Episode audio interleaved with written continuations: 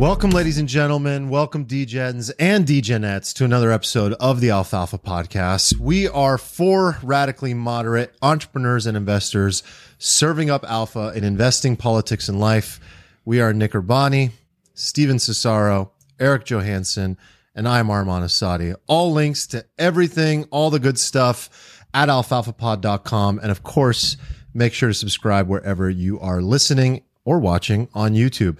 And hop in our Discord because it is absolutely on fire right now. It's been an amazing week in there. And join us in the conversation as we swim in the messy gray ocean of I don't quite know the answer because sometimes that truth is somewhere in the middle. Cheers, boys. Episode 27.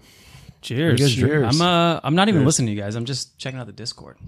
Our Discord is so fun. I'm hanging right out now. with those guys. They're a lot smarter than you guys. So the Discord, uh, it was their idea. It was like the, the, the listeners' idea to to start an intros channel so we get to know everybody better. And the intros are so fun. Yeah, they really are. We have a Teletubby. People got some uh, good origin stories here. we have a Teletubby in our Discord. Can you mention Winky. that? Yeah. Can you explain? I, I I don't think I've seen that one yet. I'm, I'm personally starstruck. starstruck. Yeah, exactly. So one one of the one of the members of our community, it like was the voice of a Teletubby. That's what you're telling. Well, they me. didn't have any voices, but the, he uh, he did the dance. Oh God, I need to watch this. okay, God, that's amazing. We got I'm celebrities. assuming I'm assuming it's the guy with uh, Tinky Winky and laser eyes as his avatar. you are correct. All Is right, it? Yeah, thank you. I'm we have really some good at my uh, stories. deductive reasoning.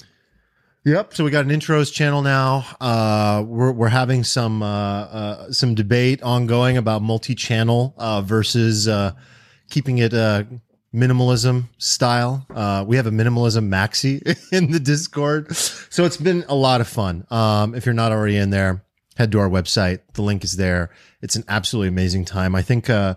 Just been so many interesting comments, but one of them, for example, was like tuning into the podcast is like having my dinner or my dessert. And then, you know, hopping into the Discord is like going to the bar afterwards and talking and chit chatting about whatever it might be guns or porn from the last episode or real estate and crypto, which was happening today, and I got to catch up. So the agenda today, as always, we'll kick off with our uh, alpha alfalfa fire round, talking about our moves, talking about our trades. Not many on my end lately.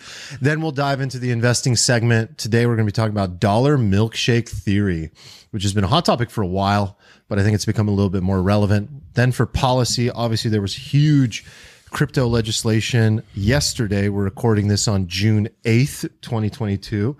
And uh, we'll wrap it up with something super spicy, very interesting, what we're calling the Tinder effect.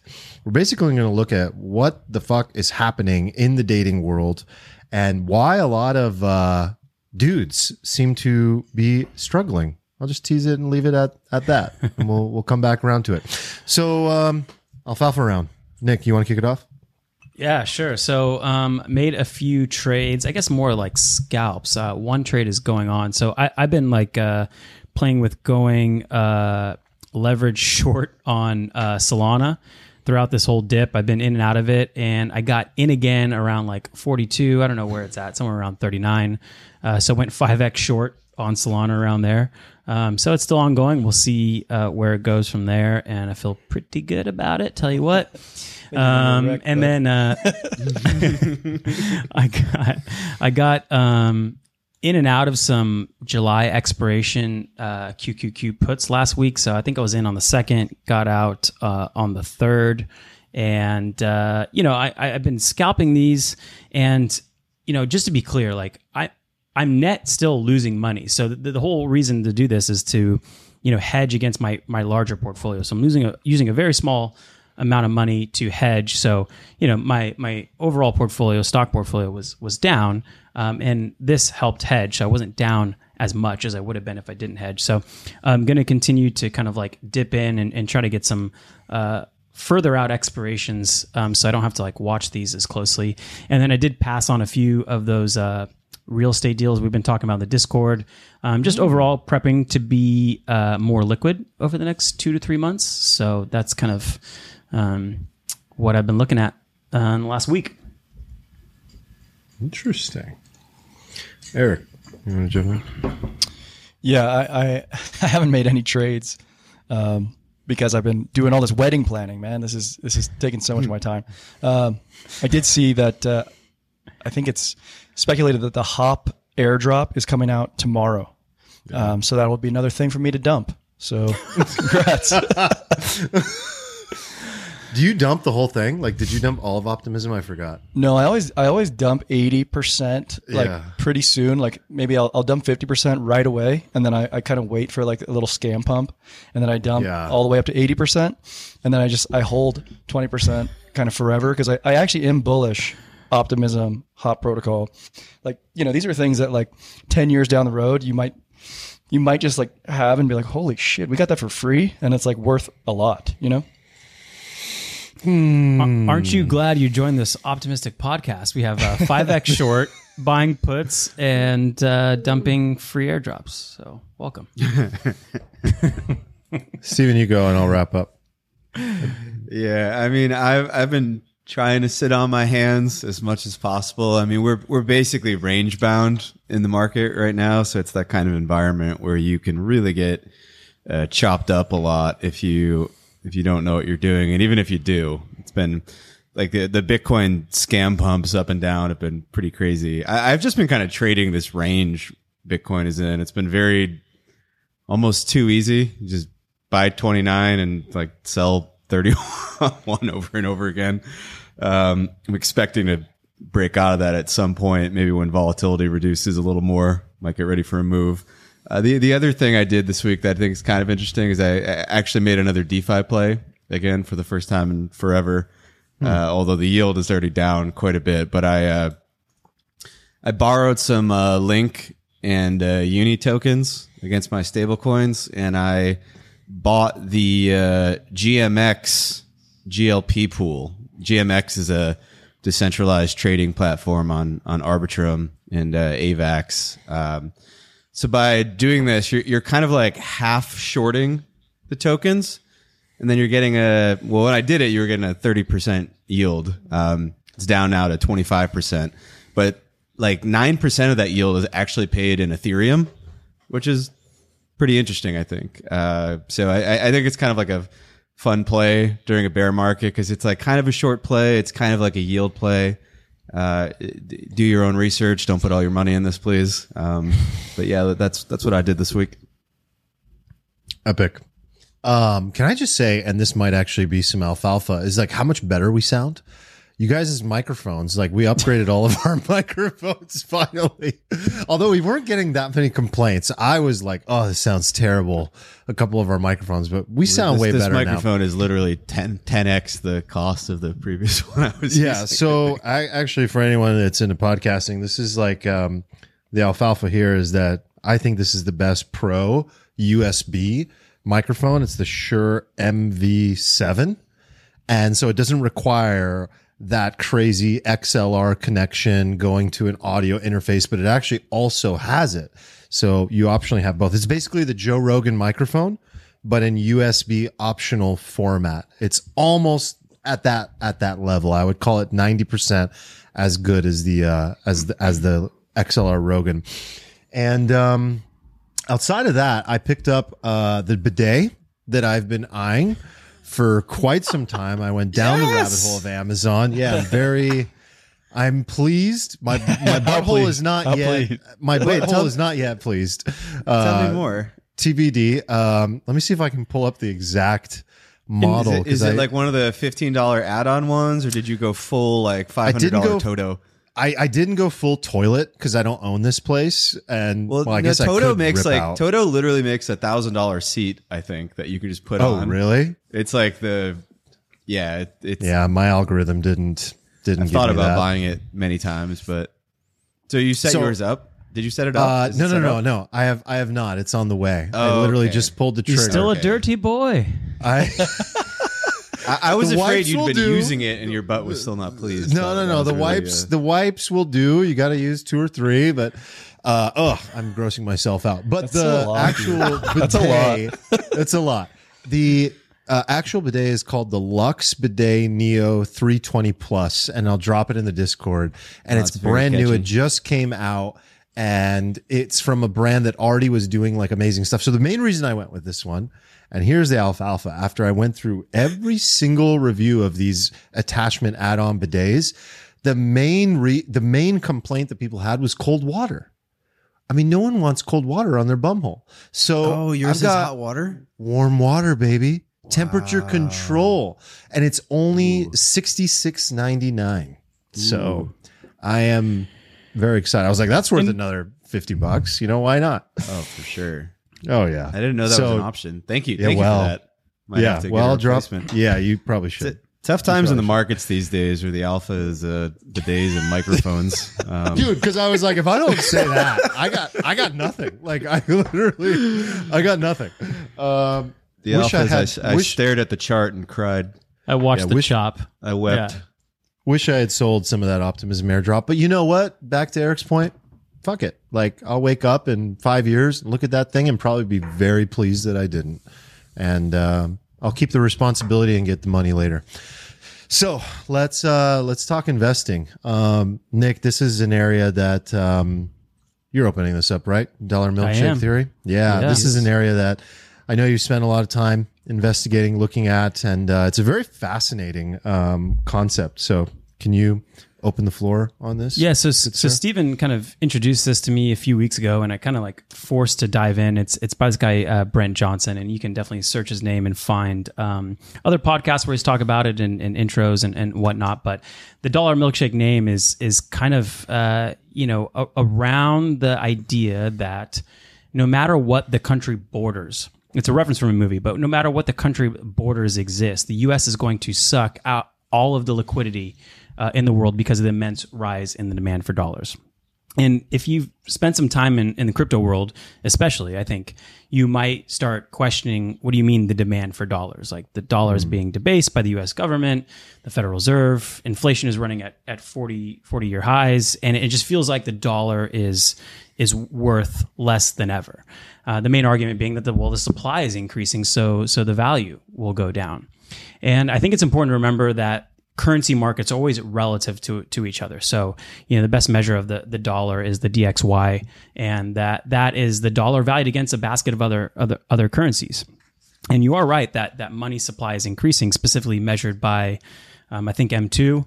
Um, but the fact remains is that the U.S. is not the only supplier and buyer of U.S. dollars, and um, this is where Brent Johnson brings in the the idea of the euro dollar market. And we're not talking about euros; we're talking about U.S. dollars that are sitting in foreign bank accounts. Um, typically, could be in foreign reserves or corporations and international banks, and where this really comes into play is the size of the euro do- dollar market. Yeah, I try to find some comparisons to the euro dollar market to M2, but I I think my my base case kind of like uh, uh, market size that it's four to five x what you would consider M2 size to be. So the Federal Reserve balance sheet, and so you have this tremendous demand because of the size of the US dollar market for US dollars because well Europe needs to go buy oil from Saudi in dollars. China needs to go buy raw materials from Australia in dollars. And well there's a lot of US denominated debt that that needs to pay off. And so a lot of countries don't really have a choice where, you know, what they use to to to purchase things in. They need dollars for trade, they need it for their reserves and they need it for dollar denominated debt. And so you have this like global demand for US dollars going up, even though we've been printing uh, so much because the euro dollar market is is so large. And so where the the global economy risk, and I think this is a lot of what we'll we'll talk about um, in in the in in the global economy comes in is because the U.S. economy is, is fairly stable, and we're increasing interest rates, and foreign countries' econ- economies are not doing so well. So if you have economic activity in these other countries slowing down, there's less dollars circulating around those countries, and so you could see how this turns into a vicious cycle. Less dollars around because the the these other countries' economy decreases, so there's lower supply, but still demand. These countries need the dollar because they need to pay debt in dollars. They need to pay goods for dollars, so they end up printing a lot of their own currency in order to trade for the more expensive dollar, which increases dollar value even more. And this this like vicious cycle can can continue. So you might end up with, if you take in the extreme scenario, I guess like a sovereign bond or, or currency crisis. Um, and so I think you know that's that's where it's probably a good place to stop and kind of like uh, check in. Like that's the I think the uh, thesis around the um, dollar milkshake theory. The U.S. will will suck up a lot of liquidity that the US dollar will rise. And this whole effect has this vicious cycle that causes other countries to have to print more, which then increases um, the value of the dollar because the currency markets are all relative to each other. So I guess I'll stop there and just see like Stephen, did I miss anything or you know anything to add on? Yeah, that? I think that's a pretty good overview. I think I think you can simplify a couple things because like I, I think the theory in general is is is actually pretty easy to to visualize. So like the the milkshake in this metaphor is liquidity, right? So the idea is that all of the countries of the world basically are injecting liquidity into the system, right? This is this is the milkshake by QE and money printing. So there's all of this liquidity out there in the system. Now, the US has a straw because the US is tightening now while all of these other areas areas of the world are easing.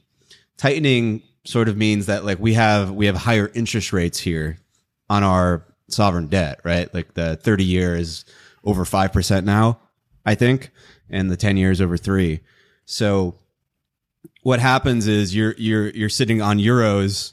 Your country's basically printing money, or your your your uh, area is printing money. Your, your interest rate's like negative, and you're like, wait a minute, why am I holding euros and getting negative negative 0.1 percent in in this bond? I could just convert this to dollars, buy treasuries, get three percent, and then I can buy this currency that's going up. And then everybody sort of starts doing that. The, the, those high interest rates like suck the liquidity from the system uh, into the dollar system, and that causes this kind of vicious feedback loop, right? And then Nick, you also mentioned other areas of dollar demand, like uh, the fact that like oil and all, a lot of these commodities are, are dollar denominated. You have to get dollars to buy these things.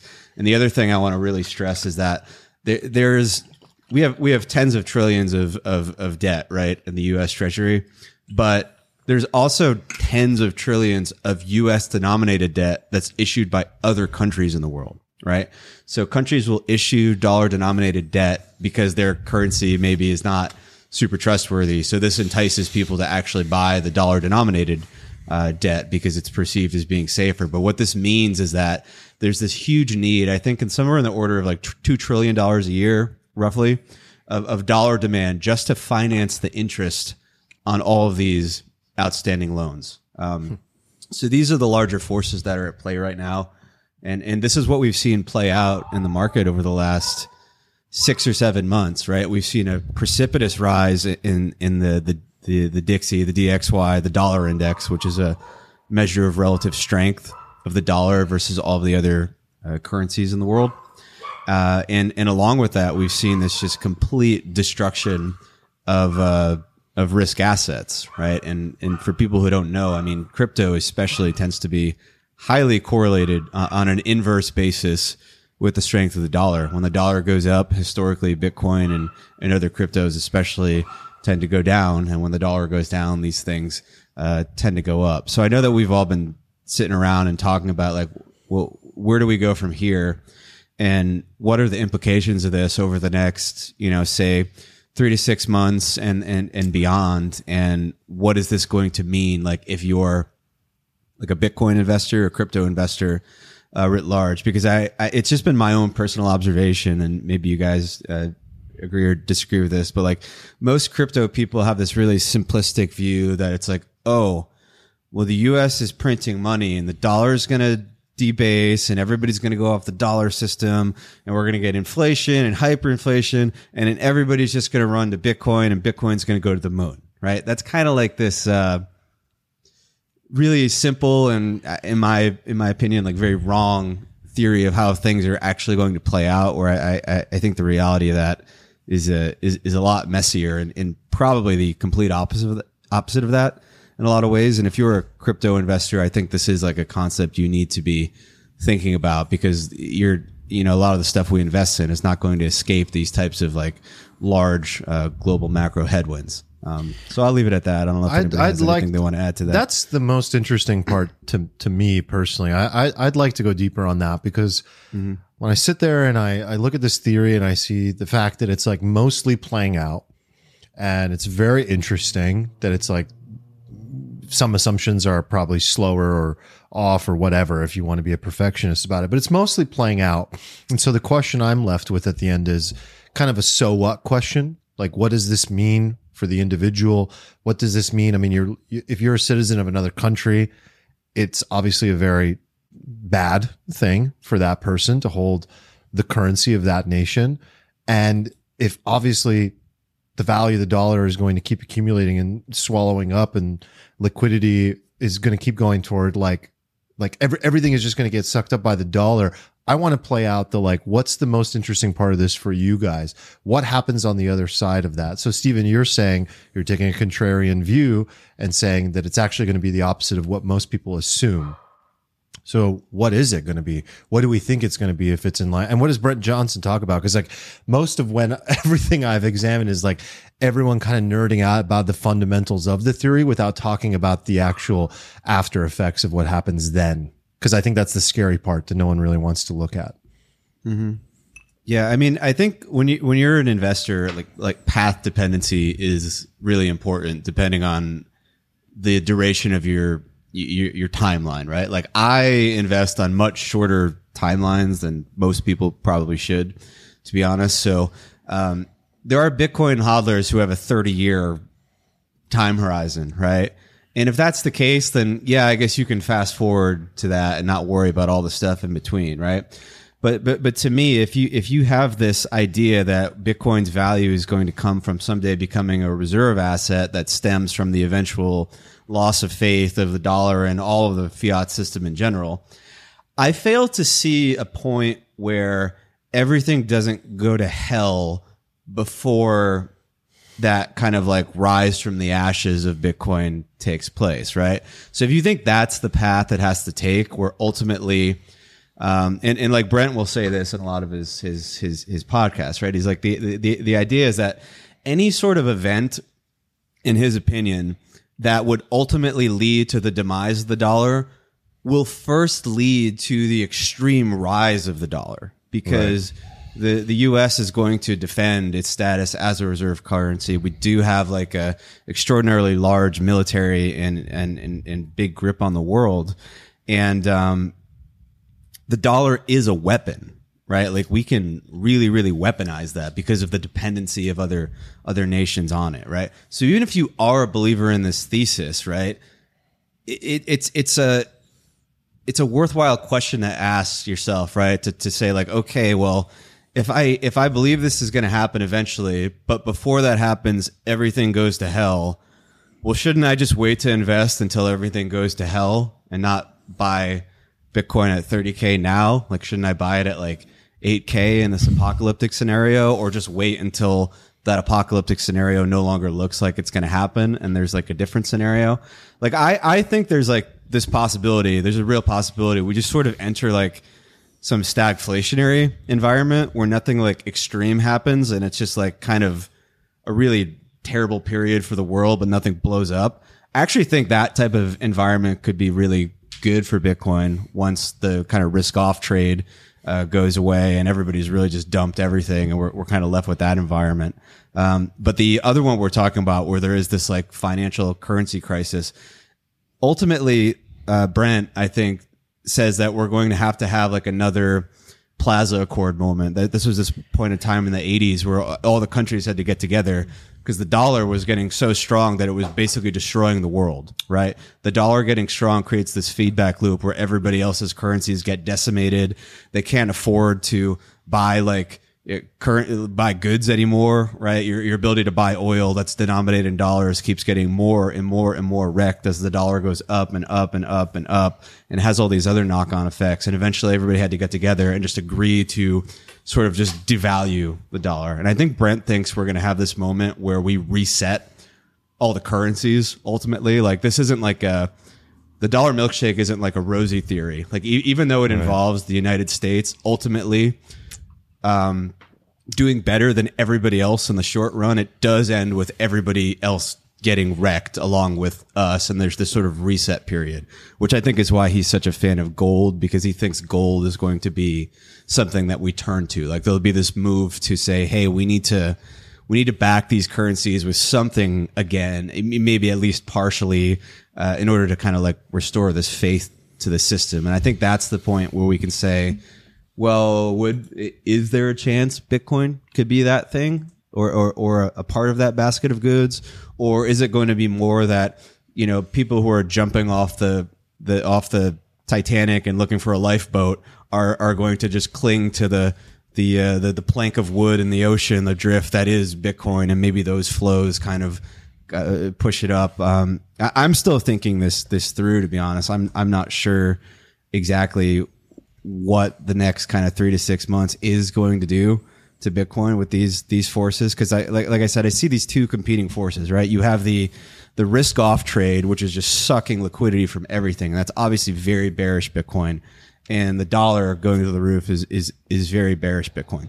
But you have this other opposing force, which is that like inevitably, I think we all see that we're going to re-enter this like new paradigm of like kind of infinite money printing again because eventually the people are going to start coming with pitchforks and the politicians are going to have to figure out some way to ease the pain because politicians are inherently short-term thinkers and whatever the biggest pain right now is is is what they focus on. And right now the biggest pain is inflation. Ergo we have this kind of uh, big uh, fed move right now to just just basically crush it. And we're, we're seeing the effects of that uh, right now. What do you think about that nick?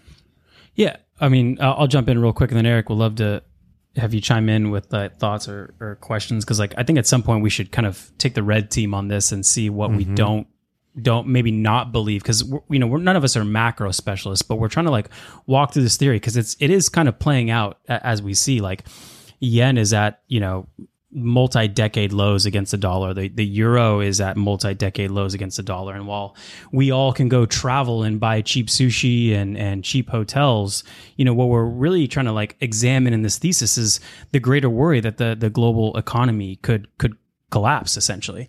And so I, I think you know mm-hmm. to your point the the Bitcoin bull case could could still exist. You think that fiat currencies will all eventually go and, and be uh, less worthwhile. But I think what this theory is saying is that pain will be first. The the dollar will go up, and there will be a lot of pain uh, at, first. And and so I started to think this through, and I'm like, okay, so let's say that the global economy starts to to collapse, right? There's this vicious cycle. Economies are going down; they have to print more money. Um, dollar keeps going up, and and trade becomes an issue. And so you're like, well, what does the Fed really care about? Because the Fed could could kind of put a stop to this if it wanted to. But like you said, Stephen, what they really care about now, and I think what is most politically relevant is is getting inflation down now. And I don't think they really care as much that some of these emerging markets might suffer in the meantime because you've had the US I think during mostly during the Trump administration like kind of like take a step back as the the global hegemon the kind of like world leader if you, if you will. And you know having the dollar being powerful I think is a way for us to to re-enter the, the geopolitics market and say hey we have a bargaining chip here.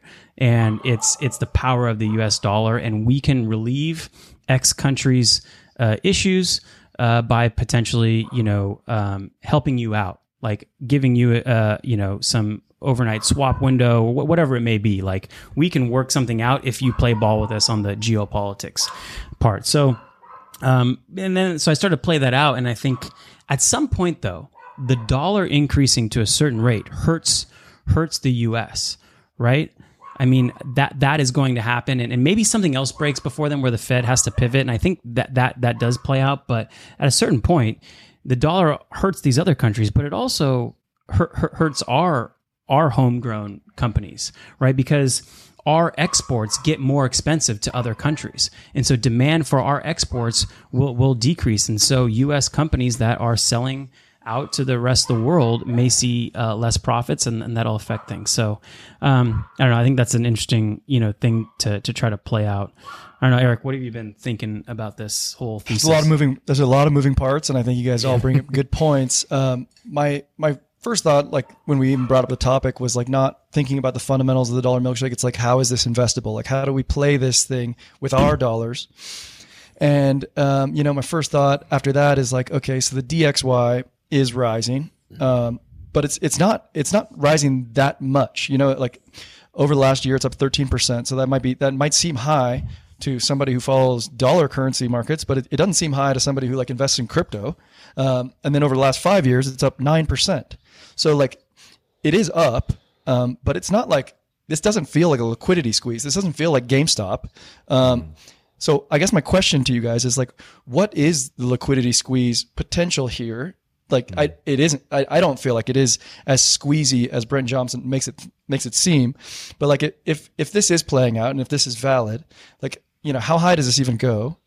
And then how do we invest in it? Because like owning DXY, you're gonna you're gonna make thirteen percent. Like, that's not that's not that good, you know. Well, if you're if you're playing with talk. FX, right? You know, it's uh, th- there's a reason why FX is like a big leverage yeah, asset class. Like you just can't you can't trade currencies. You can't trade these moves. They're so small without using leverage. I think there are some leveraged ETFs you can buy as like a normal pleb who doesn't have like an FX account. I guess if you want to get exposure to it, but it is it is kind of tricky. I think for regular people to kind of put on some of these trades and um, and to profit from it, right?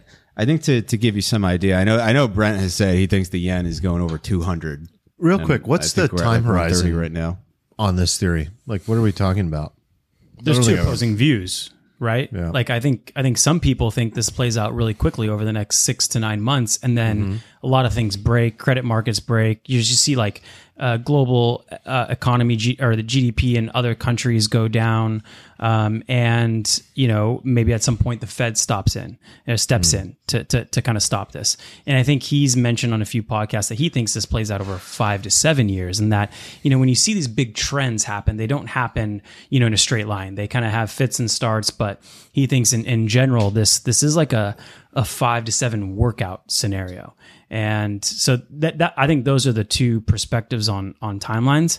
I think I'm I'm more in the the shorter term uh, timeline that like um, So you feel like if, we can beat the short term squeeze problem in general and overcome it, that we won't we won't see this like it won't it won't just be like a little hiccup along the way, and really the whole thing plays out in five to seven years. Yeah, and I, I do want to pick up on Eric's point about how to play this. We should definitely talk about that. But like, I I, I, I struggle to see where the Fed doesn't step in. But I, I also don't know, you know, if if them stepping in means pausing the increase in interest rates.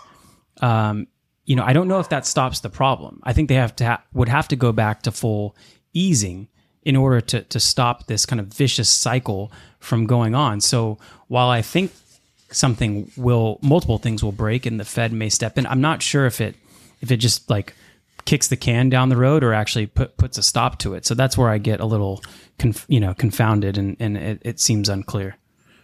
I think we have to remember why QE existed in the first place, right? Like the Fed started buying bonds because nobody else wanted to buy bonds, right? There was no demand there, and we had to issue those bonds to fund the government, right? So I think people are just kind of attached to that idea and just assume that's the norm, and we go back to it.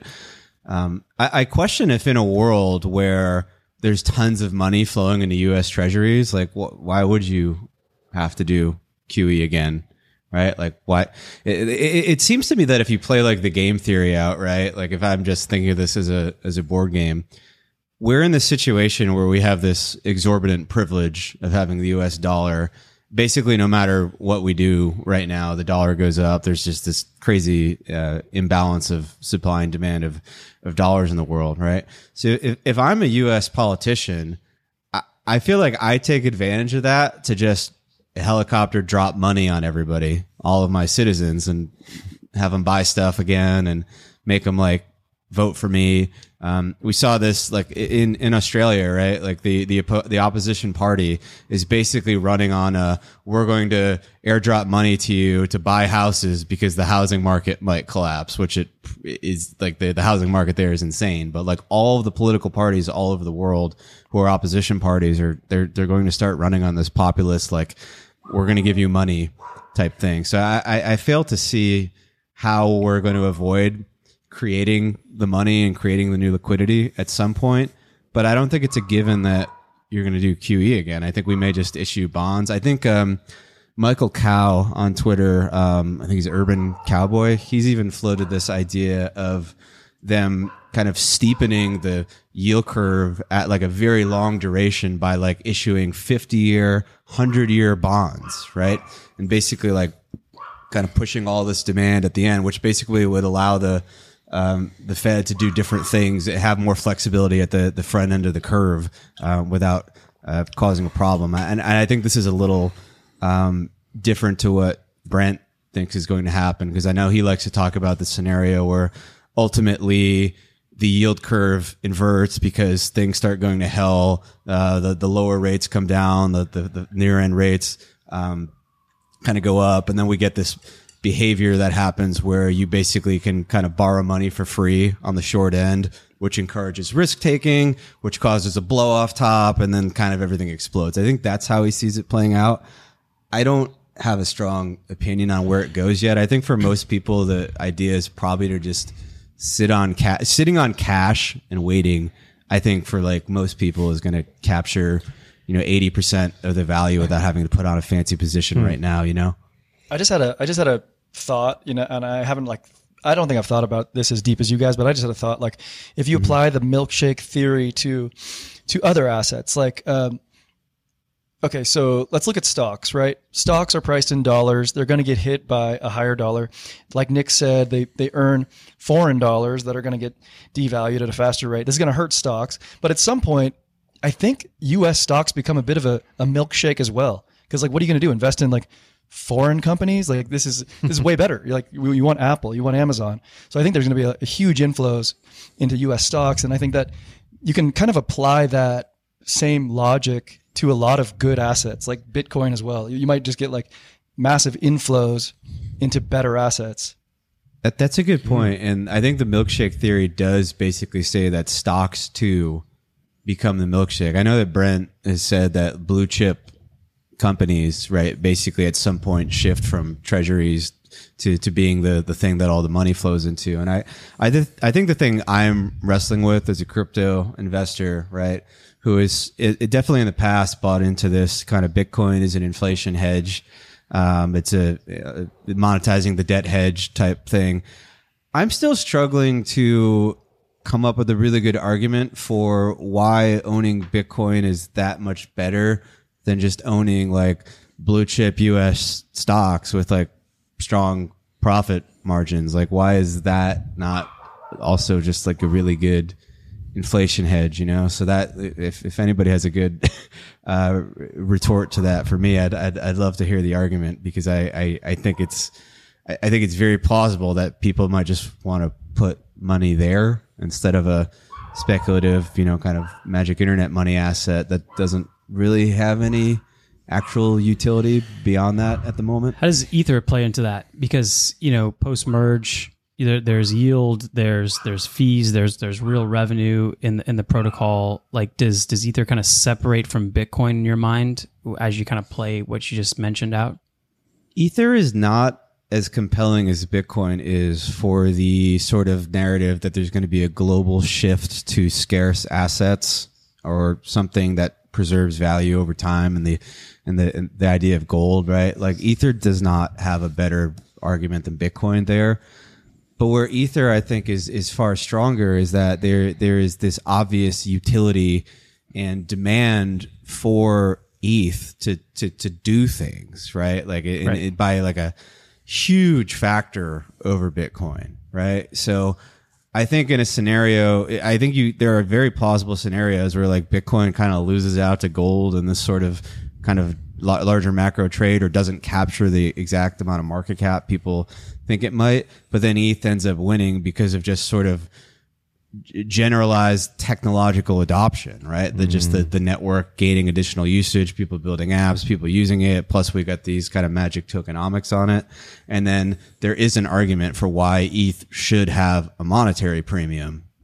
And like Right. the Bitcoin one is still very nebulous and faith based to me to a degree. That's, that's kind of what I'm struggling with there. So, guys, I want to move on I, to this. I do want to cryp- go back um, to uh, you know the the the original thesis because I do have a scenario where this kind of like solves itself, um, and I, I, want to get your guys's arma uh, uh, like input on it. So a rising dollar to me means inflation will go down. It, um, you know, because like most of what the U.S. citizens uh, spend money on is, is from goods that come from and raw materials that come from other countries. So if the US dollar gains strength.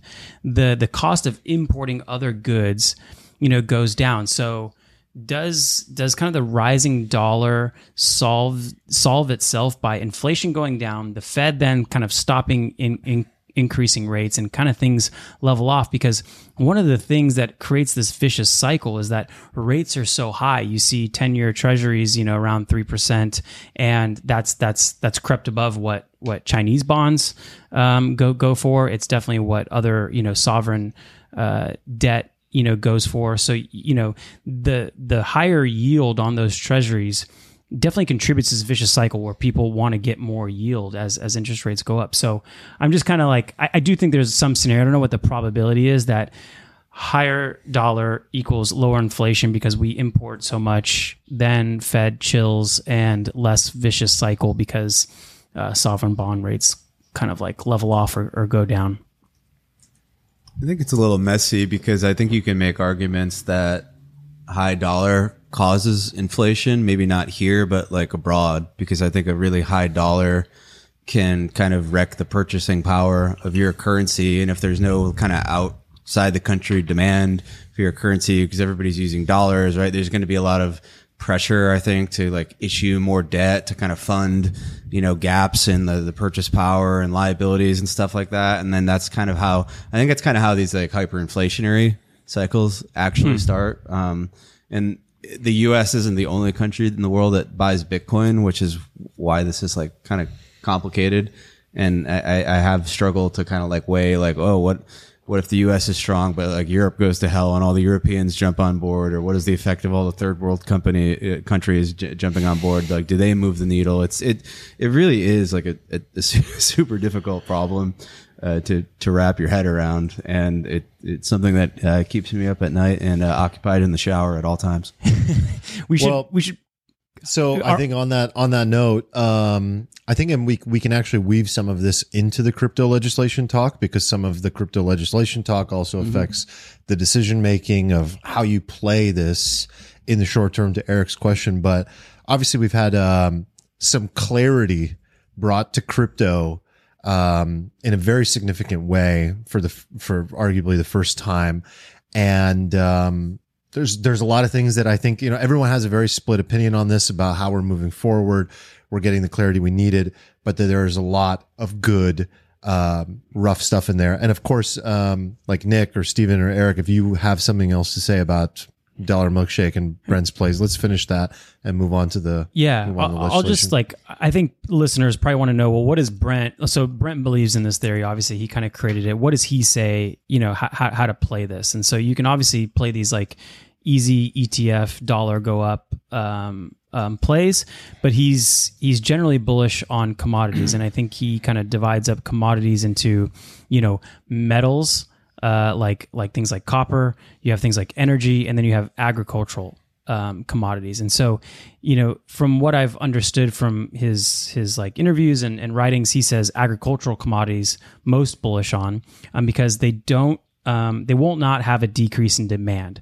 So because of this dollar milkshake play, theory playing out, you kind of have this like controlled destruction of like you know the the global economy, and you may see decreased demand in things like copper and steel.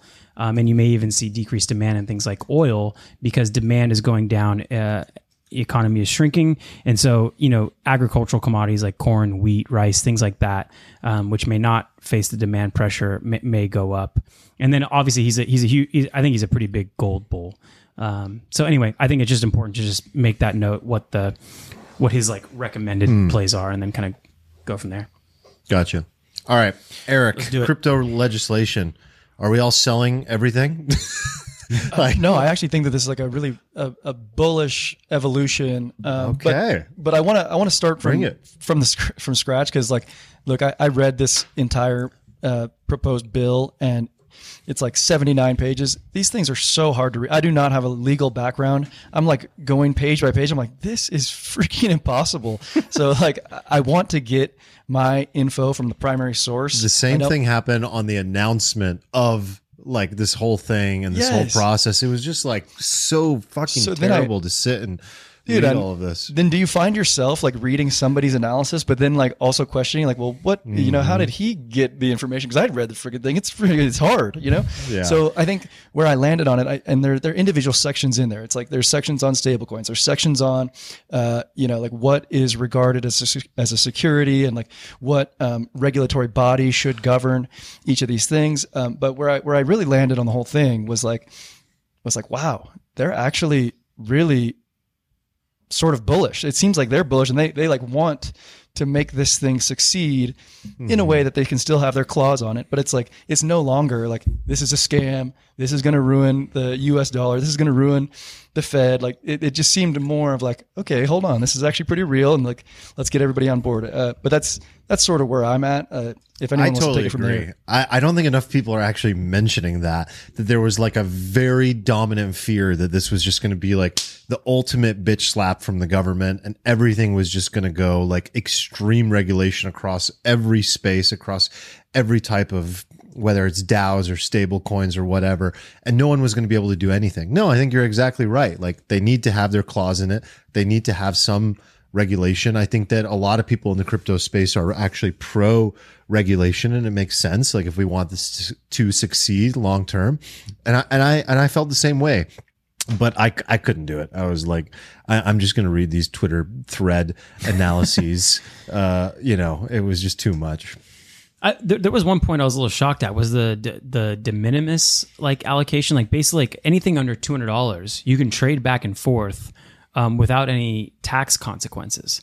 And I, I was I was kind of shocked at that. I mean I was also you know kind of surprised by just potentially categorizing uh, not only Bitcoin but Ether as a commodity um, seemed you know pre- pretty surprising. And I'd love to hear if you guys have any you know like counters to to to Ether specifically as a as a security or not a security but um, yeah I was, was kind of like pleasantly shocked and it, it seems like you know the Bitcoin maxis were definitely a part of this uh, legislation, but um, and I have some other thoughts, but in, in general, I, I thought that was one of the things I was shocked at was like we could trade stuff back and forth under two hundred dollars and not get taxed. Like there seems to be so many loopholes based off of that. Like how many transactions can you loop together at one hundred ninety nine dollars to like get out of the taxation? Um, so you know, Does so anyone so have much of it- like some highlights though? Like, can we start macro with the highlights? Because for I'm sure a lot of people listening to are like, just I haven't I haven't looked at this thing either. Give me give me the things that stand out. I mean, I, can- I can try. Like Eric, do you have do you have No, no. I, I was just going to say that you mentioned the big highlight. The big highlight is they labeled uh, Bitcoin and ETH as commodities that would be uh, regulated by the CFTC. Um, so those have like uh, less stringent requirements on reporting. Yeah. Yeah, I think for people like the the the TLDR of this is that Bitcoin and ETH are probably going to be very safe from what I am understanding. I think there's a lot of kind of systemic risk involved in buying anything other than those two because there's could there be this looming threat of it being declared a security and maybe not dying but having like some major hurdles to overcome that could be like super negative on price, right? So I, I think if you're buying anything other than those two cryptos at this point, um, you're you're, you're being slightly suicidal.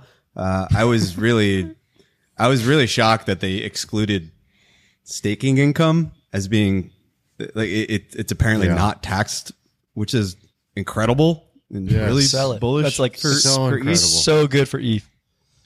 But like I, I I have a lot of mixed feelings on kind of Bitcoin and its involvement in this. Like I, on the one hand, I, I think it, it is good that we're getting some sort of regulatory clarity. Um, on the other hand, I've been kind of getting this vibe where Bitcoin is feeling to me like some of these crappy institutions we have elsewhere in the world, like you know, media institutions. Like we we ha- we see this pattern right where people have this th- this product and the product starts sucking, but they want to maintain their share of the market, so they sort of turn to regulatory capture to sort of entrench themselves and to like maintain their edge. I feel like Bitcoin is kind of walking a fine line right now. And like when you read through Twitter and you read the responses and the, the general sentiment of Bitcoiners, it's a lot of them like rooting for ETH to be like labeled as a security and all this. And it, it, it really rubs me the wrong way. So I, I, I feel kind of dirty about that part, you know. But I also think that from a price perspective, if this sort of ends up in a ending up where like, okay, we end up with an ETF and Fidelity and Goldman can sell Bitcoin to their clients, you're just going to have this built-in incentive for the banks to basically shill these as financial products for us to their their clients so they can kind of collect their fee and it is going to make the number go up and I don't know what the long term effect of that is going to end up being in the long, long run, but it's probably pretty midterm bullish. But I, I don't know about the ethos, you know? I, I, I kind of got that feel too. You know, like I think in, in general, we saw this was, was when we started talking about social media regulation, like when Facebook was up and doing hearings, like typically regulation benefits the incumbents, right? Because like regulation provides all these like expensive barriers for new entrants to, to enter.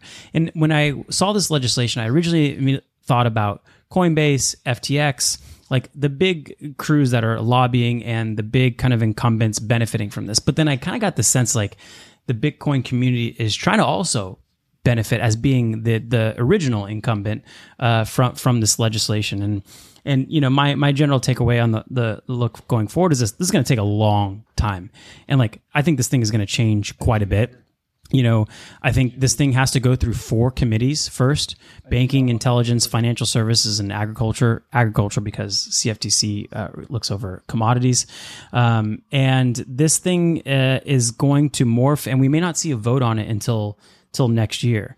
And so, what I'm looking to just see what what plays out is how these different um, crypto lobbying groups are going to take action because we have this weird thing where crypto doesn't have one big lobbying group. I, I wrote out three that I identified. There's the Blockchain Association, which is like a Ripple, Crypto.com, Kraken. And then you have the uh, it's called ADAM, Association of Digital Asset Markets, which is FTX. And then you have the Crypto Council for Innovation, which is Fidelity, Coinbase, and Square as the big backers. So you, you don't necessarily have mm. like all the incumbents like coming together and putting a lot of money in, in one force. I think they'll generally agree, but we'll we'll see who has the biggest influence. And and my, my biggest fear is that DeFi protocols are, are not part of part of this voice and part of this influence mm-hmm. and that you know when this thing uh, finishes up you know Coinbase and FTX will happily play along with some regulatory um, things they need to subscribe to, but but DeFi protocols, you know, may not have the, the voice they need, um, and, and the voice that like you know crypto consumers need to to, to be able to kind of hold hold their own crypto and and, and kind of keep things in, in their own wallet. So that, that's like a, a, a just general fear I have, but I get what you're saying about mm. uh, the Bitcoin community, Stephen. Yeah, and I, I, think the last thing I'll say on this is it's it's very apparent to me that Bitcoin has like a, much stronger foothold within yeah. government and far more influence in government than Ethereum does. And this did read to me as being very sort of nebulous for DeFi. Um, but a year, two years to get executed isn't really that long because that could line up with the start of the next bull market, right? So if you end up in a situation where the government and regulation and banks all end up being like aligned on the side of super pro Bitcoin and some of these elements of Ethereum that were kind of propelling us through the last market are kind of being held down, like, I don't know, maybe you have this kind of Goldilocks zone for Bitcoin to kind of do its Bitcoin thing again, which it didn't do at all last bull run, and just just go to the moon and leave everything in the dust. It would be very counter to the narrative that we all are kind of hearing constantly as like Ethereum people. Uh, but it's it's something that we should consider and be open to. I think with our long term investing uh, theses. There's one thing that stood out to me. Um, the bankruptcy definition changes.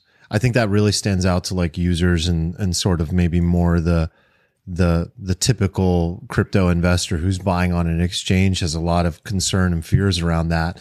And um, yeah, there's a win that makes it clear that assets deposited would get returned to users and not liquidated.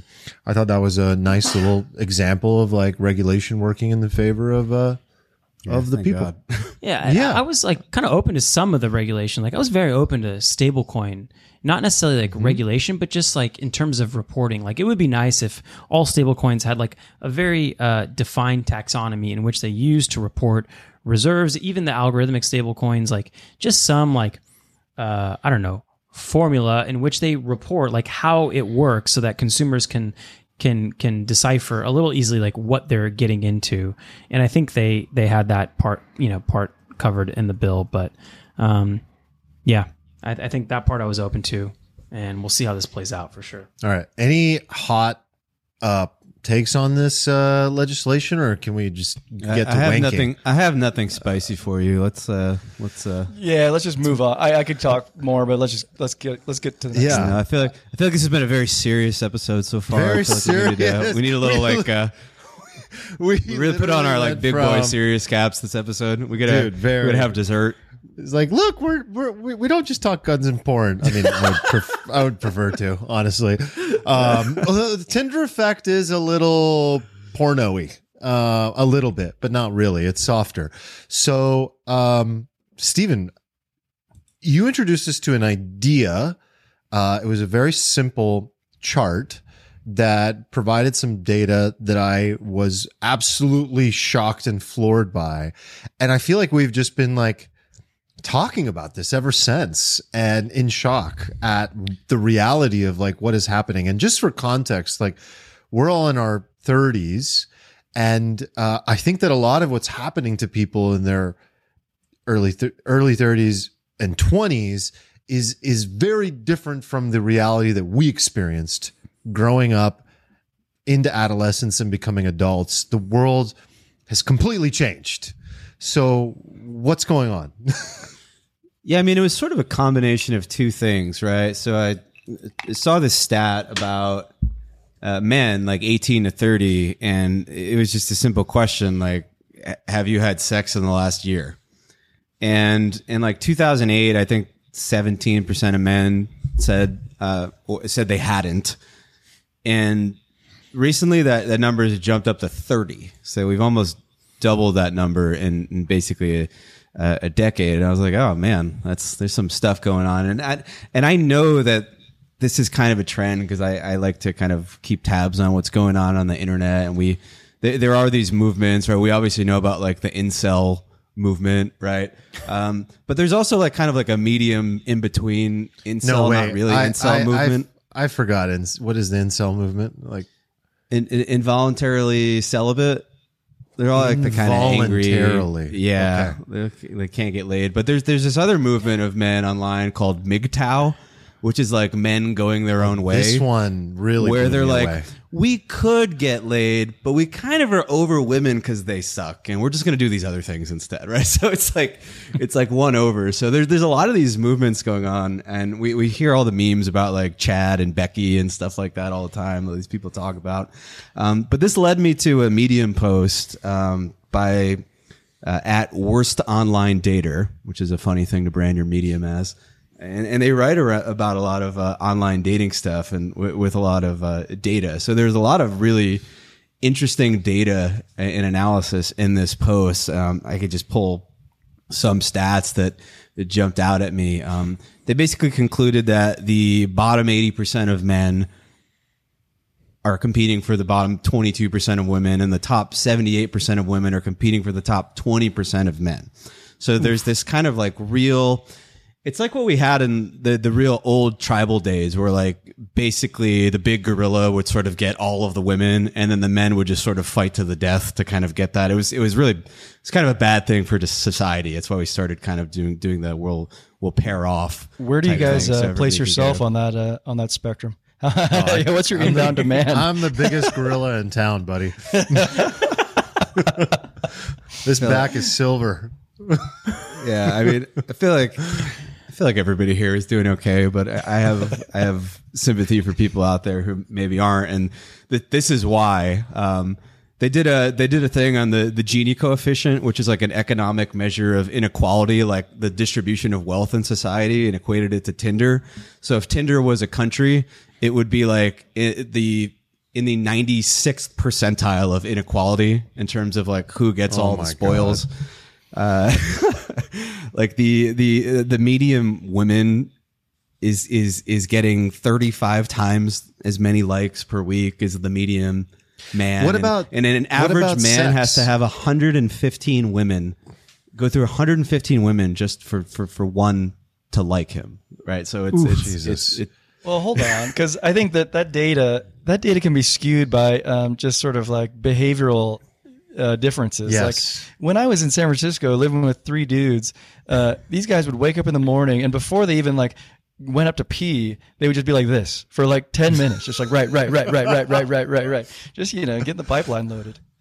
So you The know, of course, women are, pipeline loaded. just- but that but that doesn't but that doesn't wasn't answer you, of the- course. That, that's Yeah. yeah, that, that's you're you're looking at for that from the other way, you know, like it, this, this is but of saying course, that they're getting more swipes if like dudes are just doing No, this. it's not a it's not a matter of swipes. It's a matter of women not picking more so than men swiping with like high volume. And there's just like kind of like really massive imbalance of like how the the two sexes behave on Tinder. But I'm like I'm curious to kind of go back to the original stat where a lot of dudes aren't aren't aren't having sex anymore. And I'm, I'm curious I- like what you guys think the root cause is because I don't think it's Yeah. just Well, you got me That going on Tinder, and then you want to go backwards. Like I, I, I think the incentives on Tinder are a little bit broken because you can't, like, you can't see who liked you. So it's always in your benefit to like.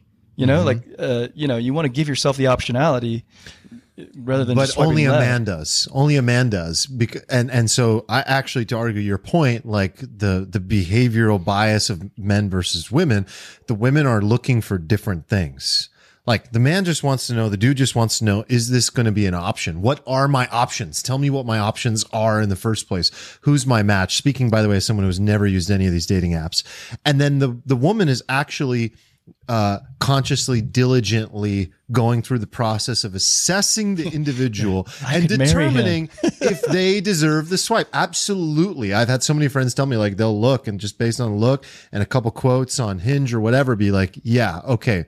You know, dating or marriage material. I would, I, I would, cause they know that the moment that they say yes, you're going to show up like a fucking hound dog in their DMs being like, what's up? What's up? You want to drink? What do you want to do? And like, I've heard worse things, by the way. Like, I know people that just literally go like, you're hot like you down to hook up like and just go straight for it. So they don't want that in the first place. So many of them want to protect themselves from that behavior in the first place. So they have to have that wall up of making sure that they're choosing appropriately. And that is a major part of what's skewing the data for sure on tinder at least Kid, Kid was married before even dating dating apps came out. Like you got strong opinions for someone who was you know locked up before that, all though. this stuff even came out. I I, I agree with hip. you, but I'm just uh, poking at you because you know you haven't I- really I- played. I take offense with uh, Eric's analysis of this too. That the reason the, the the match rate is one out of 115 is because guys swipe a lot. That's totally backwards, right? As, as a as a guy, right? If you are indiscriminately swiping on everything, your conversion rate should go up. Like if you only swiped on tens and you were a five, your conversion rate would be like one in every 10,000 You, girls, right? you So took the wrong. not you took the wrong metric that I was arguing. You, you- I was arguing the metric that girls get more uh, get more likes than guys. Yeah, Girls but, like, obviously I- get more likes than guys. I, I was just trying to like focus in on the the despair of the the poor eighty percentile man on online dating apps who's just getting Okay, absolutely let's wrecked. let's take it back there. Let's take it back there yes because I got I, do got have a question though I, I have a very important question what is the data on women and sex are they abstaining or not having it as well no, they're they're they're Are they they're going the same? They're they're having a great time. Steady? Yeah, there's a steady is it rising large large divergence. Um, I don't think it's eh, no. It's it's risen slightly. Women now are eighteen percent, and I think in, but they were they were like 14%, 15% in 2005. So it hasn't changed Okay. a lot, but it has it has ticked up, and I, I think there are some reasons why I have, both have ticked I have up. a very hot take. Okay. oh, give it give it to me. I got a hot take, and then I got to go run to the bathroom. You guys keep talking. I've got too much liquid here. Okay, so uh, this is like one of those like literally pulling it out of my ass takes, but I think there might be something to it. Why do I think that men are not having as much sex as they used to and as frequently? Okay. The first thing about a man attracting a woman in the first place is knowing how to talk to her in real life. No matter how good your game is via text, you eventually have to show up and you have to overcome a few hurdles that this person, this woman has for you to qualify you to ever want to engage with you sexually, right? So if you never really grew up in an environment where you practiced that in the first place, you basically have the equivalent of a lack of game. You never walked into the bar and just talked to women. You never learned how to how how, how to take them out on a date. Maybe you're more the romantic type. You don't want to just hook up, but you never even had an opportunity to practice that. Maybe you do just want to have sex and you want to hook up and you get overly excited on that date when you finally meet up and you throw them off and they want to run away from you. And I think that really what you ultimately have here is a bunch of guys that are growing up in an on like I, I I'm gonna be boomer about this. I think that the social media aspect of things, the online dating aspect of things has made so many dudes. I mean, how many times do you guys go to the bar with our friends, with friends in general, or just watching and observing, and you watch it and and, and you see that the way things used to look and behave was people used to actually mingle there was more of this like walking over to the table with girls, saying hello, buying them the drinks, flirting, saying something funny, just just like banter. And all that banter is gone. Most of it at least. Like some guy's gonna say, Oh, I still I still have game, I still go out, I still do this. Like my brother is one of those. He still does great when he goes out, right? But he also is on the apps. Why is that? Why has that decreased? Because they know that they can go home drunk at the end of the night, open the app, and that's where they're going to get the high. That's where they're going to engage. That's where they won't get rejected. All they have to do is swipe, and then eventually they'll match with someone and they can go into DMs and maybe have a chance at meeting up in person, only to fuck it up all over again by the time they actually get out in person. Because they really need to be doing is exercising the muscle of masculinity. And I don't mean masculinity like this traditional, like masculinity. No, no, no. I'm talking about the energy that makes the opposite gender attracted to you in the first place. That feeling that, like, wow, okay, this is a responsible person. This is a secure person. This is an attractive person. This is a person with charisma. This is a person who, who, who, just knows how to even walk and sit and eat. And then they're like, yeah, okay. Like, and, and look, like it's gotten to a point where over the pandemic, like a lot of girls, like, I mean, they, all my girlfriends, you know, told me they're like, man, I, I, I'm just hooking up like anybody who wants to. And guys said the same thing. So like, I think that things were different during the pandemic, but in general, I blame Tinder. I think that Tinder is the problem. I think people have lost the ability to talk to one another, to show up and go on dates and hook up. And, and, and I think that they overly rely on these apps and porn. I think that porn is probably the, the, the other biggest reason if bring we want to go back. back to the last episode. I, I really believe that like they go home, they, they, they swipe on Tinder. And I don't mean this to, with any disrespect to anybody who actually does any of these things. I don't mean it with disrespect. I mean it with like, I think this is where things have landed. So if you're hearing that and it sounds true to you and it resonates, then it's like, man, yeah, maybe I should like uh, abstain a little bit because I think the combination of swiping and porn and that instantaneous dopamine that I can finish and get that sensation and that feeling and not need to get the risk of getting rejected is a major part of why people aren't having sex. Okay, I'm going to go pee now. You're you're hmm. you're relieved to relieve yourself. that was a good rant. Good rant. Go pee. which, which one of you guys wants to respond to that first? I'll I'll give you the floor. I kind of agree. Like, I, he's basically saying there's less hunters out there. Like, there's less guys going out and hunting in, in real life. And I think what, what he's really saying is like there's a dopamine replacement going on, right? Like, you you definitely get dopamine by interacting with the opposite sex when you're single and like you know having that high come from from that mingling. And maybe that there's a combination of dating app dopamine and porn dopamine kind of coming into play and replacing that you know in our in our internal chemistry in our brains. And maybe it's satisfying some part enough where people or maybe I shouldn't say people but men are just like kind of getting the dopamine they need from that. And that's that's obviously not good because you know Darwin would say you you you know natural selection is taking place and, and your gene pool will not survive on to the next um, I don't know I, I kind of get what he's saying in terms of like dopamine replacement I do too. Can, can I go, Stephen, before you go?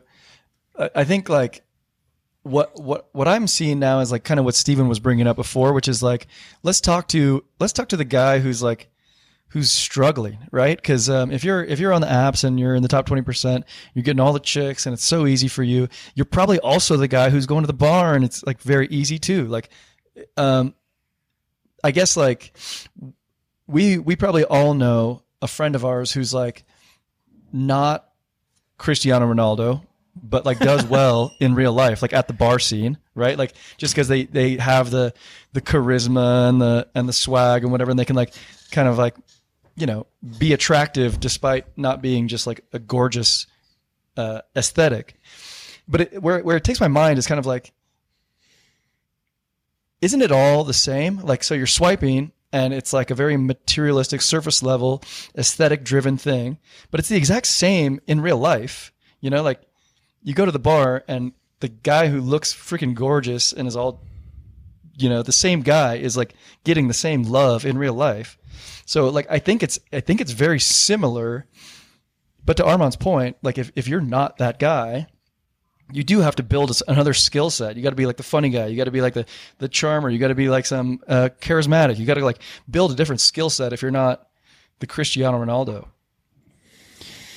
that's true Well, and it's I love that you're bringing that up, Eric. That like, you know, looking at it, this is a question of like just a person of, of anywhere in the world, a- average, however, in the in the eye of the beholder looks, and is trying to go out there and meet somebody, and struggling. And so obviously, it's like maybe even going to the bar is not a really cool or good or comfortable situation for that person in the first place. And so they have to find their game.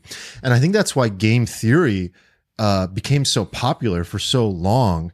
And I, I, I don't know much about it. I, I never really looked into it. I only heard like in passing. We have a good friend who who um, you know you guys all know who worked with him, um, Mystery, and you know the person who developed this whole game theory thing. And so I've I've just over the years of hearing that stuff like Oh, picked up on it and theory. you- you're talking about the book the game the is that, game. is that what- yes, Yeah. yes. Stephen was about to go Game. prisoner's dilemma. Yeah. Stephen. I'm like, Stephen what does Nash Prisoner's have to do with dating? Like, I don't understand. um, no, I'm talking about dating. I'm talking about Yep. picking up picking up chicks. Nash um, was a big which womanizer. a lot of people um, hate on, but actually ended up truly transform from as far as I can tell and seen looking outside, you know, outside looking in, change the lives of a lot of men and a lot of women for the better who found somebody because that person built up the ability to have some courage, to have some self confidence, to have some charisma, to go and make those moves and those comments that eventually lead to love. And sometimes it led to, from what I've heard, manipulation and games. Uh, no pun intended, because I think a lot of like actually what happens with this whole the game, game theory and dating is a lot of bullshit games and a lot of like pecking and insulting the woman in order to get her attention and just weird things like that. Negging. But I think nagging, yeah. But I think if done correctly, owning. So maybe maybe do, do you guys want to keep going on like why this is happening? But I I, I just going to give like one one thing that I think is I like want a- you to go where you're passionate, man. I'm okay. What I'm passionate about is I think that there's something that a lot of men don't understand. Um, the way to attract a woman is this came up in our text thread the other day, and Eric and I were debating this a little bit. There was a video of um, Morgan Freeman. Morgan Freeman saying that never chase a woman, let her come to you. And then Eric was like, strong disagree. But I think we were speaking past each other. So let's like now have the moment where we speak to each other about it.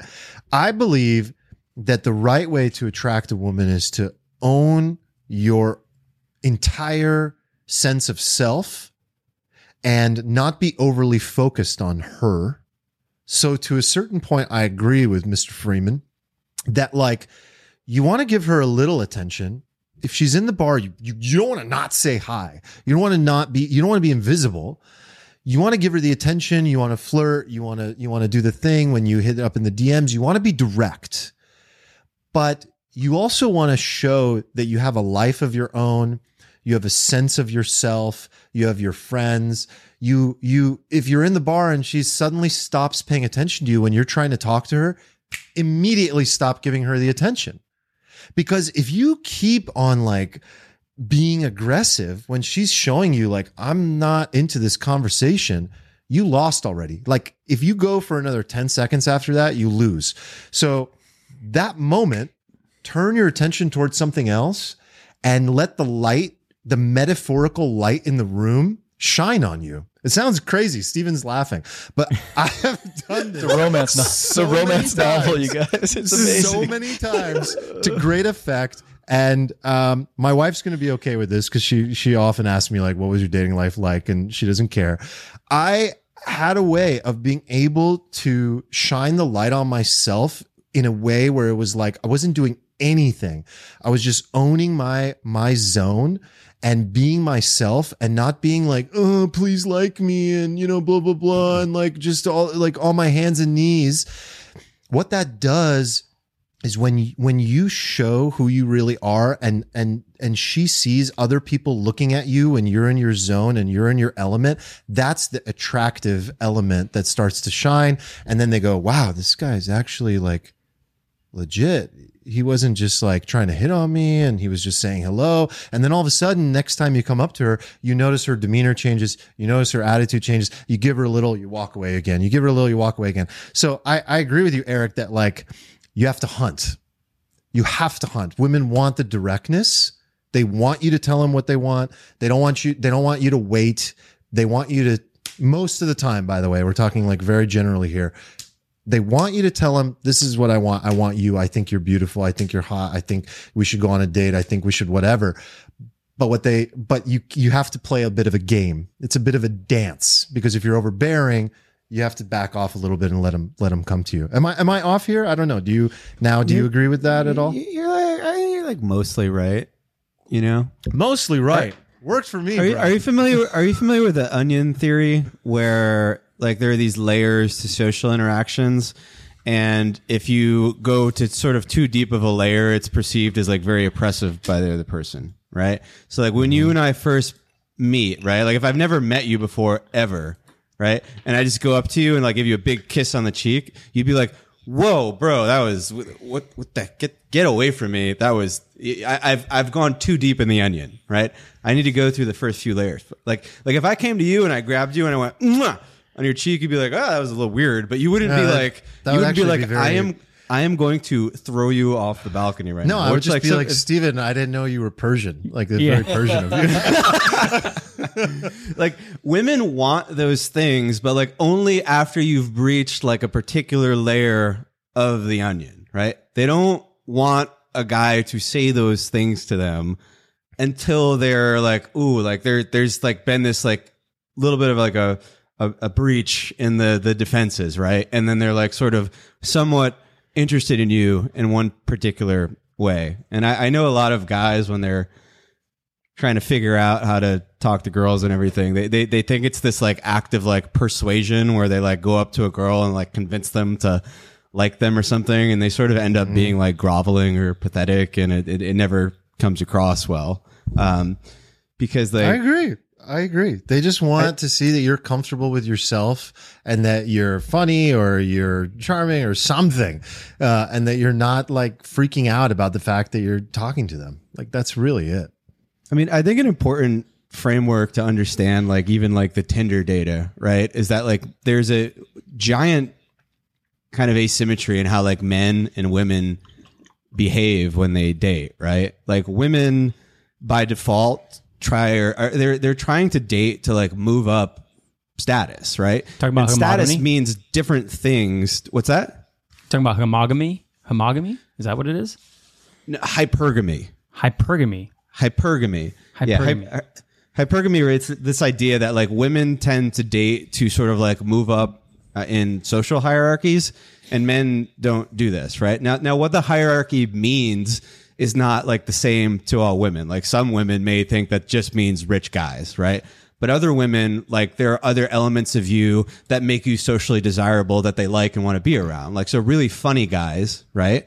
They have like a aura about them people like them they're likable and like people want to be a part of that. You're bringing them up into some sort of social element with you. Women like are, are attracted to that right but because women only go in one direction, like either the same or up, right? And men will, you see rich guys just, oh, oh, she's pretty. Like a lot of guys do that, right? So you have this like imbalance where the women are only dating up, but the men date in both directions. And that's why you get these crazy stats where you have, uh, you know, 80% of the women chasing 20% of the men. Why are you laughing? I'm sorry. I'm just laughing because like it's like quintessential you to to break down like this like feel of like of like uh, you know uh, courting a woman into like a framework and like data and like this this like theories that like uh that that, that Look, create this this is- structure. this is what and I, I agree with this is you, what but it's just for like me, I- okay? It gives me a Like, I- chuckle. it gives me a chuckle. Wh- wh- when I was young, I didn't know how to talk. I mean, I still don't know how to talk to women. Let's be honest. But like when I was younger, I really didn't know how to talk to women. And what worked for me was ultimately like approaching it like I was kind of learning how a new protocol works. I'm like, okay, what are the rules of the game? How do these players like do? And I, it was just this like game that I would figure out the rules of and how to operate in between. Right? It was very like So- fake it till you make it. so it was very like autistic approach to. your your game theory was like actual game theory. like you you actually played a very different game. I like that. I Yes. like that a lot. Yeah. Yes. You pl- you played the real version. I wish I would have So gave what do me you- the rules. You know, when I was 16. Yeah, Jeez. nobody gives the rules. Well, the You problem is learn when you're from young, your mom tells you stuff, and like her advice is oh. so bad, right? You're 14, and your mom's like, "Just go up to her and tell her how you feel, and she'll see what a great boy you are." And then inevitably, you like get laughed at, and then you're you, you just go into the bathroom and cry, and you, you know you have like scars for years because you're like, "What happened?" I thought. I just told nice girls how I felt and how pretty they were, and they would like me, and now I'm just like a loser, you know. And Yeah. maybe that didn't I'll never happen to forget all of you. getting but- rejected. Uh, seventh grade, seventh grade dance. That one was the most painful. The one I wanted just. Who are you? Something like that. I don't even remember. I just blacked out. What do you guys think is is the root of the issue? Then um, we mentioned porn. We mentioned Tinder itself. Is there something more? Is there another alternate um, sort of take here that is causing people to just generally abstain? the, the the two biggest things in my opinion are the built-in dating structures that are inherent with men and women combined with the rise of women like the average woman's like social status and power has been rising dramatically for the lat for mm. for decades right? And and th- this is like a big problem in New York from people I talk to right? You have a lot of like really successful powerful women and they want to date the same exact sliver of men that all of like the models and the college they all want to date like the same men right? And they, they all they're all mm-hmm. dating up. And it creates this like kind of nasty environment where like the men at the top of the food chain are like so overwhelmed and overstimulated and over pursued that they like can't like commit to girl like there there's there's this like theory of relationships that sort of posits that you're attracted to somebody sort of in direct proportion to your like perceived alternatives right so the more like perceived alternatives you dump on somebody the less happy they're going to be with what they have because your brain's like well maybe maybe that's better maybe that's better maybe that's better so when you combine that with something like tinder where your brain is seeing like all of these people, like so many of them. Like it's this like really nasty combination of stuff um, that's kind of causing this, right?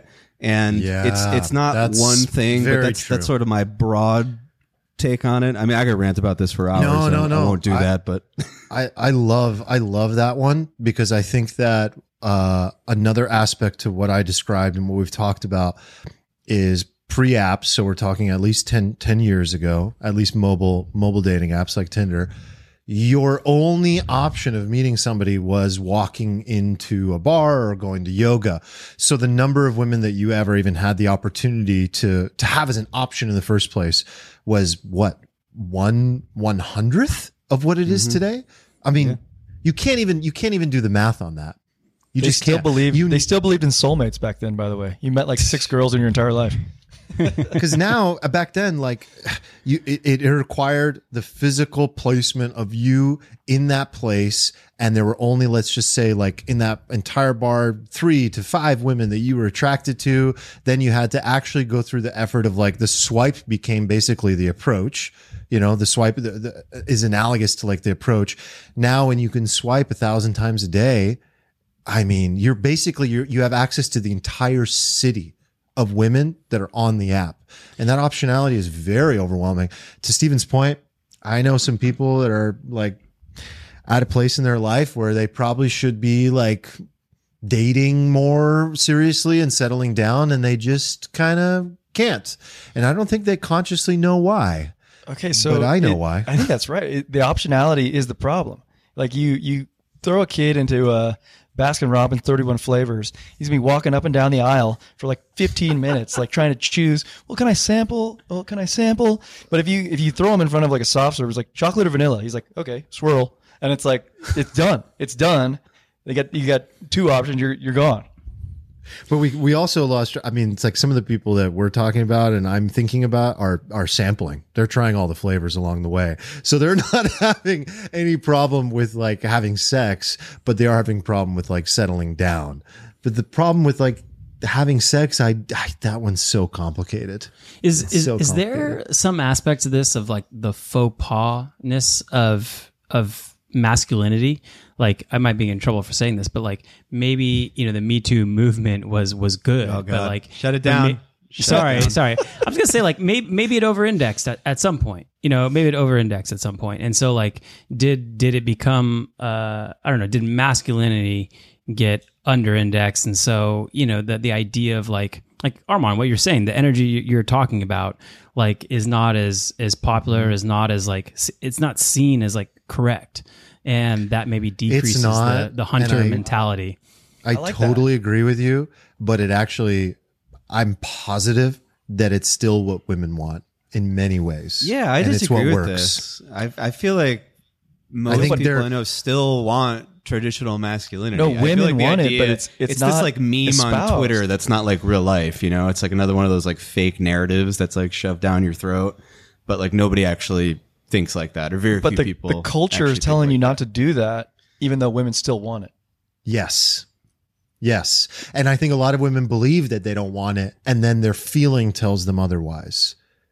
Like in, I mean you watch the conversation happen. Like you can see this happen in front of your eyes so many times where they're like, "Well, I've been told that like that's not you know exactly how this whole courtship should go. This whole situation should not be- behave that way." But then as soon as like the dude who actually like really shows up and like we're not talking about toxic masculinity here guys. We're, we're talking about just traditional like a man who knows what he wants goes up to the woman flirts with her is charming. All that stuff has gone out the window because people are terrified of doing the wrong thing and saying the wrong thing. So yeah over a, a bit of over indexing for sure and an overreaction to the movement is totally true i think that could definitely be another factor here Well, to build on what you were just saying there, like, did, I, I don't know if you guys, I don't know if you guys watched Sex in the City back in the day, but I, I, I did. Um, there's this like episode I remember I was watching it in high school. It was like I, I had like this whoa, like kind of realization moment. And it was it was the episode where Miranda realizes that uh, everything she hates in real life she likes in bed. And then she has this like crisis because she's like this like powerful woman who's like, and she's like, who am I? What's wrong with me? And, and I, I remember being like 17 watching that being like, first off, like I have absolutely no idea anything about women because this is like, um, but uh, then I, I thought it was like an interesting concept, like that, that, that struggle that you were talking about where people feel like they, they're told they don't want a particular thing, but actually they, they kind of do want some of that thing on some level. And it's, it's confusing because all the messages we get are just like not kind of aligned with reality, you know? we've lost the polarity in relationships and polarity uh, creates the attraction in so many ways and that doesn't mean that two powerful people can't be together but typically one person is getting the the sort of edge you know maybe they're powerful in the real world together but in the relationship there has to be a dynamic of polarity. And if that doesn't exist, there's confusion and there's a battle and that battle will just create resent between them and it's not fun. And so that doesn't mean that the man, uh, you know, always has to be in that role. There are plenty of people that I know and men, men that I know who actually are fine. Like they, they prefer the woman in their life to take charge of the relationship. And that's a beautiful thing as long as there's polarity, as long as there's balance there. If you have two people who are both passive or both overly like dominant and aggressive, um, and this applies to every kind of relationship, by the way, right? Like, uh, you know, it's, we're not just talking about like straight relationships, even in homosexual relationships, you still see that polarity. Like it always exists. Now I'm, I'm literally just, these are all my opinions here. Like this is just me talking out of my ass. But as far as I've seen in my own subjective experience, people love polarity. And I think that a lot of the masculinity that is what created the attraction and the ability for the guy to close and get laid like he wants to in the first place is gone due to a lot of the things that we discussed. So, what else you guys got? I mean, you you need a crew to do that. You need a crew to go out in the bar and and and go out and and do the hunting you're talking about. You need a crew to like go out and, and be wealthy. You can't do do it all on your own. And like uh, I don't know, maybe it's my attempt to kind of tie it all together. But like you know, you you definitely do need you do need like a, a close group of friends to kind of do both what we've been talking about, which is like you know make make money, get get wealthier. You know, kind of uh, you know observe the the political world around you and observe where you are and orient yourself. But you also need it, um, I think, you know, in in the dating game, what we're talking about. You do. You got to have a crew. Um, I guess the question is, what is a person like? Are a lot of people actually like too much solitude happening as well? Where, you know, they're just on the apps. They're not going out. They don't have a crew to go out with in the first place. I think that's actually more common than we realize as well. That's oh, like people are, people are lonely as fuck right now. For sure. This doesn't help. Your, your brain thinks you're getting less lonely, but it's just like, it's, it's not, it's not real. You know, should I not, should I not tell people to, to join Alfalfa's Discord because it feels like this is actually hurting? Like, should, should people not join? what? No, the Alpha Alfalfa Discord's great. It's a real community, real people hanging out, doing real stuff. It's not a bunch of swipey photos and people making their face like AI altered so that they're 23 and like a supermodel, even though they're a, a dude. You know, it's there's no faces. Uh, did you, did you guys see that? Uh, did you guys see that uh, guy on Instagram who was posing as like a young Japanese like dirt bike rider, and he had like a hundred thousand followers or just tons of followers, and then like he it just realized it was revealed one day he was just like a fifty five year old Japanese man using FaceApp. he wow. built this whole account. And he was just like, yeah, you know, nobody would have cared about me if they knew I was a guy. And I was like, oh, that was sad. No way. yeah.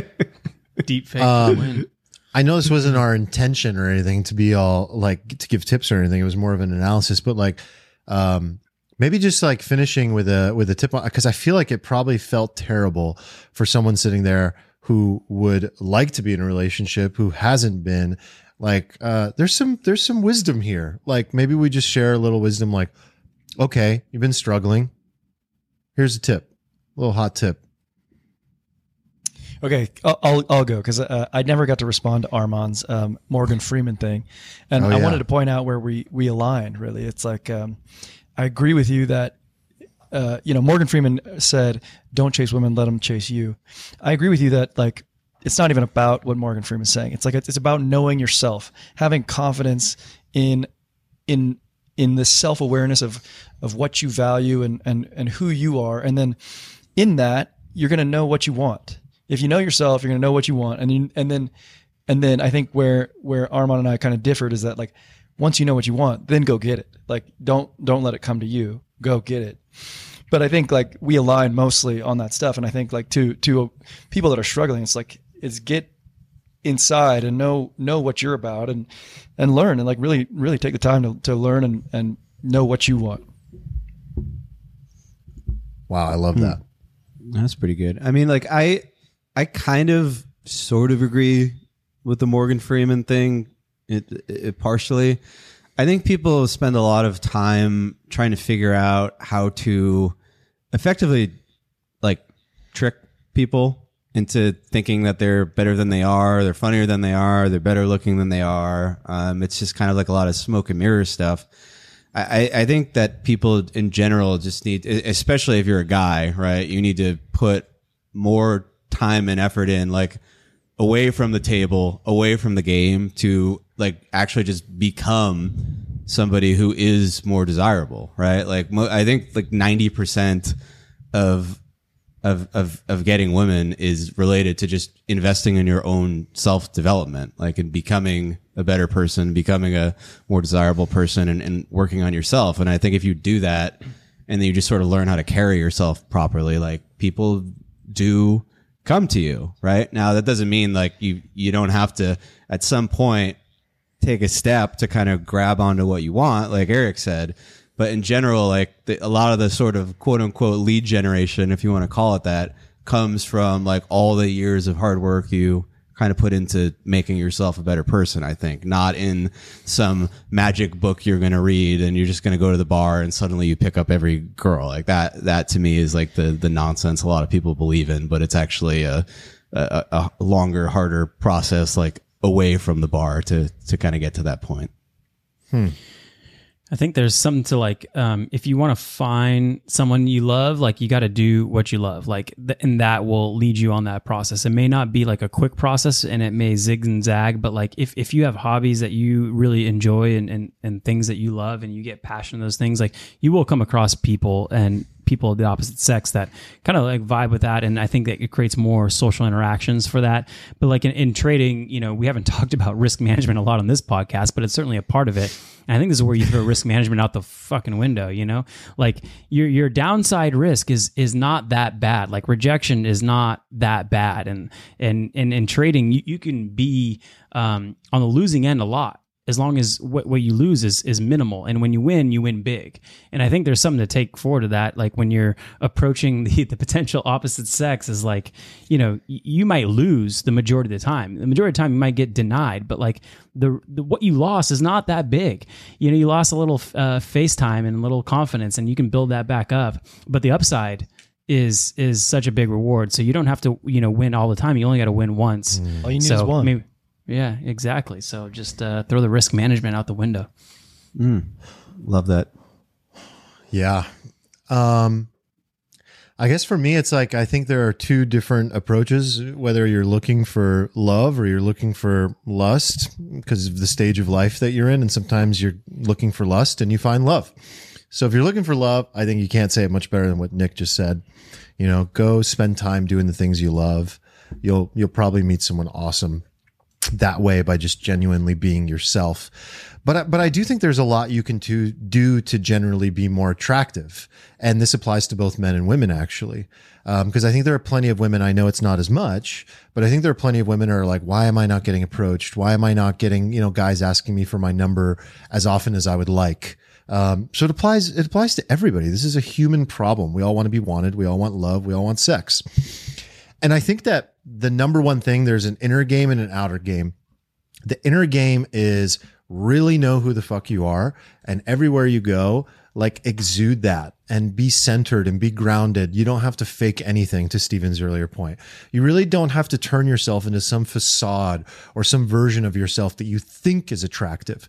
The moment that you do that, you actually seem fragile and you come off like a house of cards because people can see through that. What they really want to see is you. They want to see you, your true essence, your soul. I know that sounds corny, but people want connection. Just like we have, you know, in our Alfalfa Discord. I think one of the reasons we have such a great community already is because everyone's showing their true selves.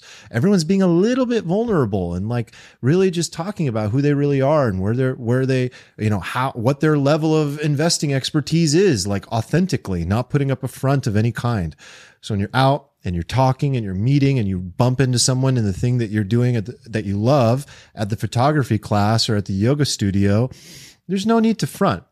Now, the outer game, I think, is really simple as well, because one of the things is your outer world can create your inner world. So if you start exercising and you start feeling better about your body, I think it makes your inner world feel better too. So like feel good, look good, you know, really try. You get yourself a new wardrobe. Like these things that people think are like vain? I don't think so. I think like putting on some nice clothes, getting a good outfit, not wearing those old ass baggy jeans, not wearing that, you know, frumpy sweater. Like I really think it significantly makes a difference.